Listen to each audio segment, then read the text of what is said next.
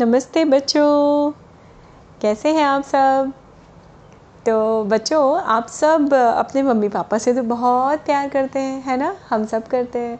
मैं तो इतनी बड़ी हो गई हूँ फिर भी अपनी मम्मी पापा से प्यार करते हैं। तो जो प्यार का रेशियो है या अनुपात है अपने माँ बाप के तरफ, वो कभी कम नहीं होता। और एक और चीज़, अगर कोई आपसे पूछे कि आप कितना प्यार करते हैं, क्या हम में से कोई एक्चुअली बता सकता है? बिकॉज़ प्यार का कोई मेजरमेंट या नाप नहीं होता। हम सब बस यही कह सकते हैं, भाई बहुत प्यार करते हैं, बहुत प्यार करते हैं, है ना। तो ऐसे ही एक राजा था, वो थोड़ा आप ये कह लीजिए कि घमंडी था या सनकी था, जो भी आप कह लीजिए। वो एक राजा था, पुराने ज़माने की बात है। वो अपने राज्य में राज करता था, हर तरह से एकदम सुखी संपन्न राज्य था। और उसके तीन बेटे थे, तो वो उस तरफ से भी निश्चिंत था, मतलब उसको रिलैक्स था। क्योंकि हमेशा होता है ना बच्चों, राजवंश में हमेशा राजा के बाद उसका बेटा रा, राजकुमार युवराज बनता है, युवराज बनने के बाद उसको राजा बनाया जाता है। तो ये डायनेस्टी चलती रहती है, राजवंश जो इस, इसी तरह से चलते रहते हैं कि राजा का बेटा राजा, उसका बेटा फिर राजा, ऐसा। अब इस राजा के सामने क्या परिस्थिति थी कि इसके तीन बेटे थे। तो आइडियली सबसे बड़ा बेटा जो होता है उसको युवराज बनाया जाता है, फिर उसको राजा बनाया जाता है। और बाकी के दो छोटे, दो तीन, पहले तो बहुत बहुत बच्चे होते थे बच्चों, है ना। तो बाकी के जो भी छोटे बच्चे होते थे वो आ, या तो अपने बड़े भाई जो राजा बनता था उसकी सलाह मशवरा उसको देते थे, उसकी हेल्प करते थे, या आसपास के छोटे छोटे से और आ, जो गांव या शहर हुआ करते थे उनका इंडिपेंडेंट चार्ज उनको दे दिया जाता था ना। मतलब अच्छा तुम ये संभालो, अच्छा तुम वो संभालो, इस तरह से ही बाँट के। लेकिन राजा एक ही होता है, है ना। राजा तो एक ही होता है, इसलिए राजा एक ही बनता था। तो ऐसे ही इस ये राजा जब हल्के हल्के बूढ़े होने चले थे, जब इनको एक्चुअली में डिसाइड करना था और उनके बच्चे बड़े हो रहे थे कि भाई अब किसको मैं राजा बनाऊं, तो आ, क्लियर तो ऑप्शन था कि भाई सबसे बड़े वाले को राजा बनाना चाहिए। पर ये राजा हमारे जो थे वो थोड़े अतरंगी टाइप के थे। इन्होंने का मन में सोचा कि हम्म दुनिया में सब ऐसा ही करते आ रहे हैं, मैं इस सिस्टम को फॉलो नहीं करूँगा, मैं कुछ हट के करूँगा। तो इन्होंने अपने तीनों बेटों को बुलावा भेजा कि तीनों बेटों को भेजा जाए, बुलावा भेजा जाए। और उनके संदेश पे वो तीनों राजकुमार जो थे वो उनके पास हाजिर हो गए, है ना, उनके समक्ष आए। प्रणाम करके राजा ने अब बिठाया और उन्होंने राजा ने आ, अपना जो इच्छा थी वो बोलना शुरू की। उन्होंने कहा कि देखो बेटा, मैं तुम सबका फ़ादर हूँ, पिताजी हूँ, मैं तुम लोगों को बहुत प्यार करता हूँ। और ये भी मुझे मालूम है कि मेरे बाद इस राज्य को संभालने वाले तुम तीनों ही होगे। तुम तीनों में से कोई एक राजा बनेगा और बाकी के दो उसकी हेल्प करेंगे या और भी कुछ करेंगे, जैसे हम लोग मिलके हमेशा चलते आ रहे हैं। लेकिन ये मत सोचना कि बड़े वाले को राज दे दूँगा या जो मेरा फेवरेट होगा उसको मैं राज दे दूँगा। मैं तो सबसे बराबर प्यार करता हूँ। लेकिन आज परीक्षा की घड़ी तुम लोगों की है।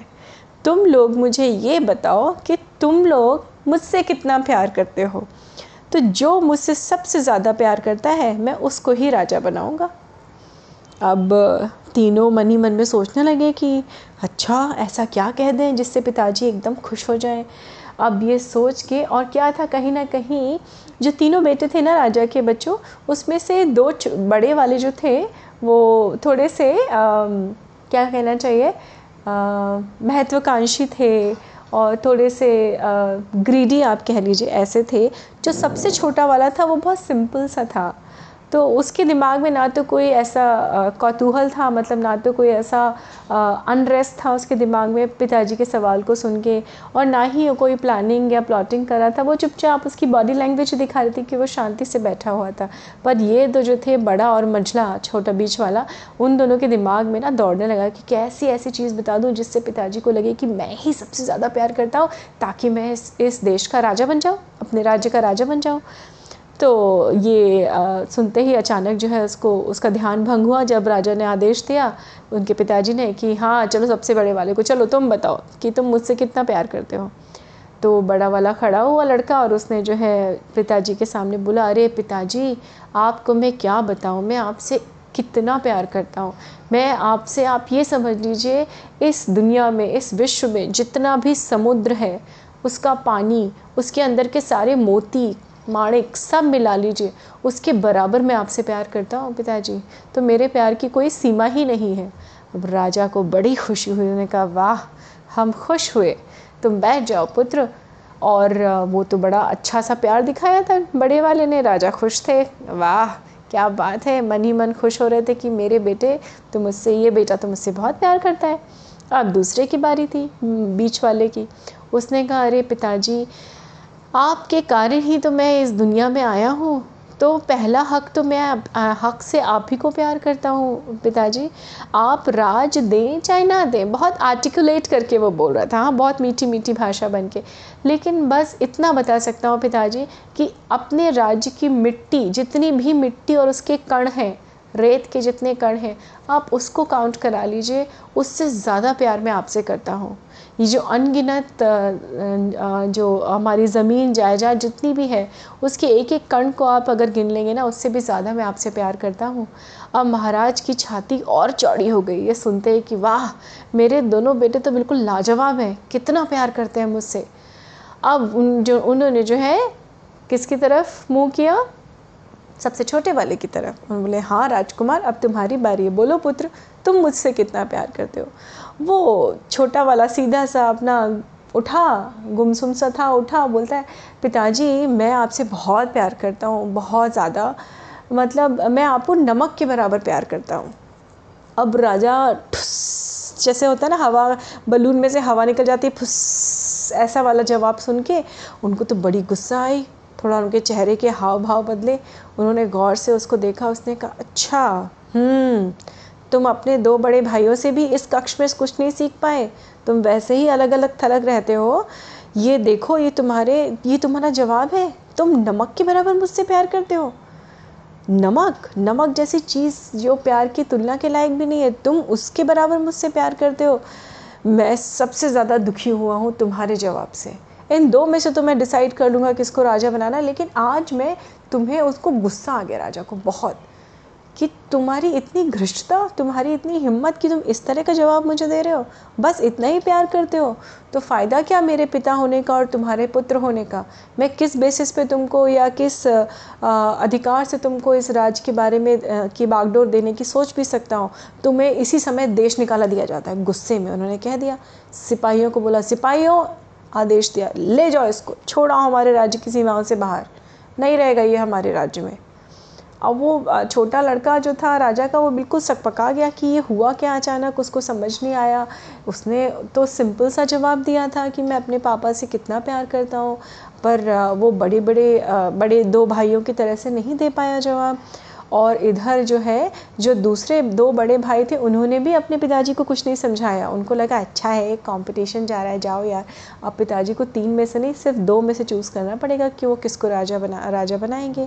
अब छोटा वाला तो प्रणाम करके अपने भाइयों को और अपने पिताजी को चला गया सिपाहियों के साथ। उसको तो निकालने का आदेश दे दिया था, राजा का आदेश था, भाई कैसे टालता, वो तो चला गया। अब इधर जो थे वो दो राजकुमार थे, और उस समय उनके पिताजी का पारा एकदम हाई था, गुस्सा था, उनको बहुत ज़्यादा क्रोध आया था। तो वो दोनों वहाँ से राजमहल छोड़ के थोड़ी देर अपने अपने कक्ष में, अपने अपने रूम में चले गए। ऐसे ही थोड़े से साल बीत गए। उन्होंने जो है बड़े वाले को युवराज बना दिया, और युवराज के बाद वो राजा बनने ही वाला था, लेकिन उसके दिमाग में क्या था, वो कामचोर था बच्चों।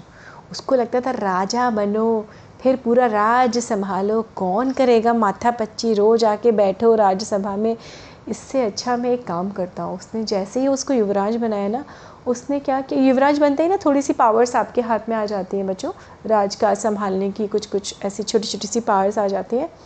उसने किसी तरह से खजाने में, शाही खजाने को चुराया और जाके क्या किया, वो वहाँ राज्य से भाग गया। और उसने सोचा अब मैं पूरा विश्व भ्रमण करूँगा, मेरे पास अथाह संपत्ति और पैसा है जो मुझे चाहिए था, अब मुझे भाड़ में जाइए राज, भाड़ में जाए मेरे पिताजी, मैं तो जा रहा हूँ राज करने, पूरे घूमने के लिए। और वो वहाँ से भाग गया रातों रात। सुबह राजा उठे तो उन्होंने देखा ये क्या है, अब उनको बहुत गुस्सा आया। उन्होंने कहा कि अब मैं क्या करूँ, लेकिन उससे भी ज़्यादा जो बदमाश था वो बीच वाला था। उसने अपने ही पिता को देखा जब उनके पास कुछ भी नहीं है, संपत्ति वगैरह में से मतलब लिक्विड कैश जो भी था वो ही बचा था खाली, बाकी तो सारा चुरा के भाग गया था बड़ा भाई।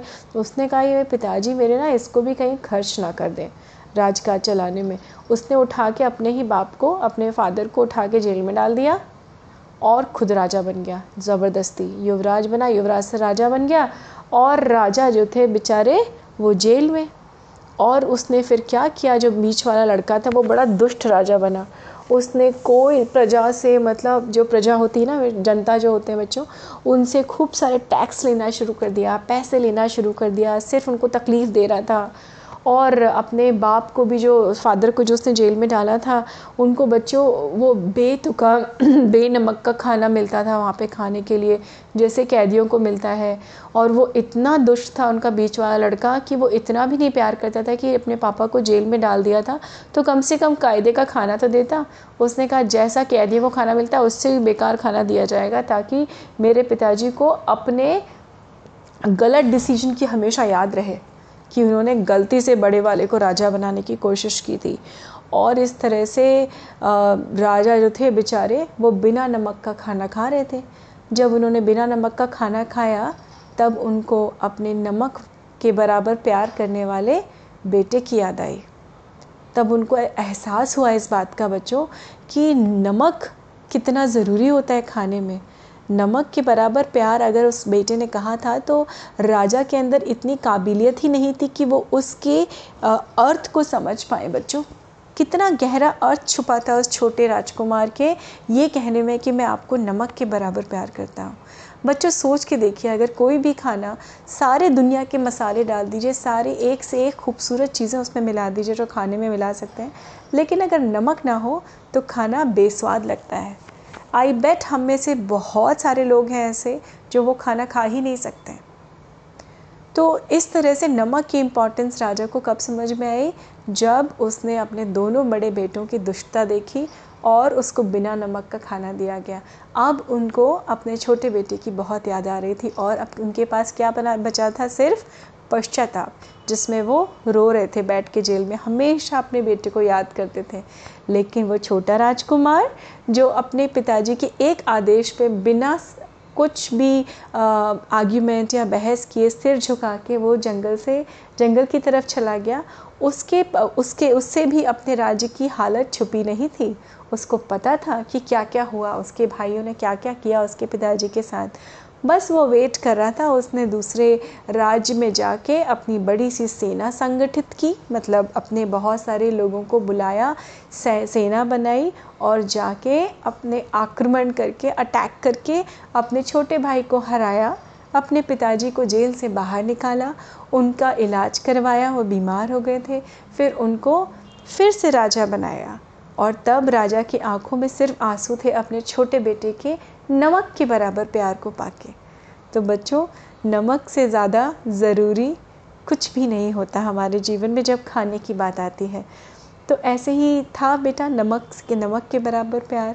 तो आप लोग भी अपने माँ बाप से नमक के बराबर प्यार करिए, उससे ज़्यादा प्यार करिए और हमेशा हमेशा अपने माँ बाप को सुखी रखिए, खुश रखिए। उनकी दुआएं, मम्मी पापा की ब्लेसिंग्स आपको बहुत दूर तक लेके जाती हैं।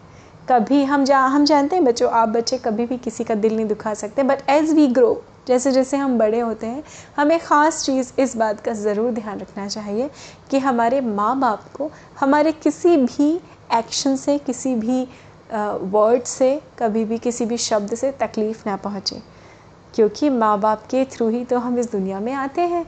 तो हमारे पहले भगवान हमारे माँ बाप हैं, उनको खुश रहिए रखिए, आप खुश रहिए, नमक खाते रहिए अच्छे अनुपात में और हमेशा खुश रहिए।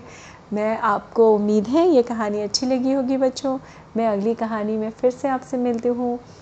अच्छे रहिए, स्वस्थ रहिए। नमस्ते बच्चों।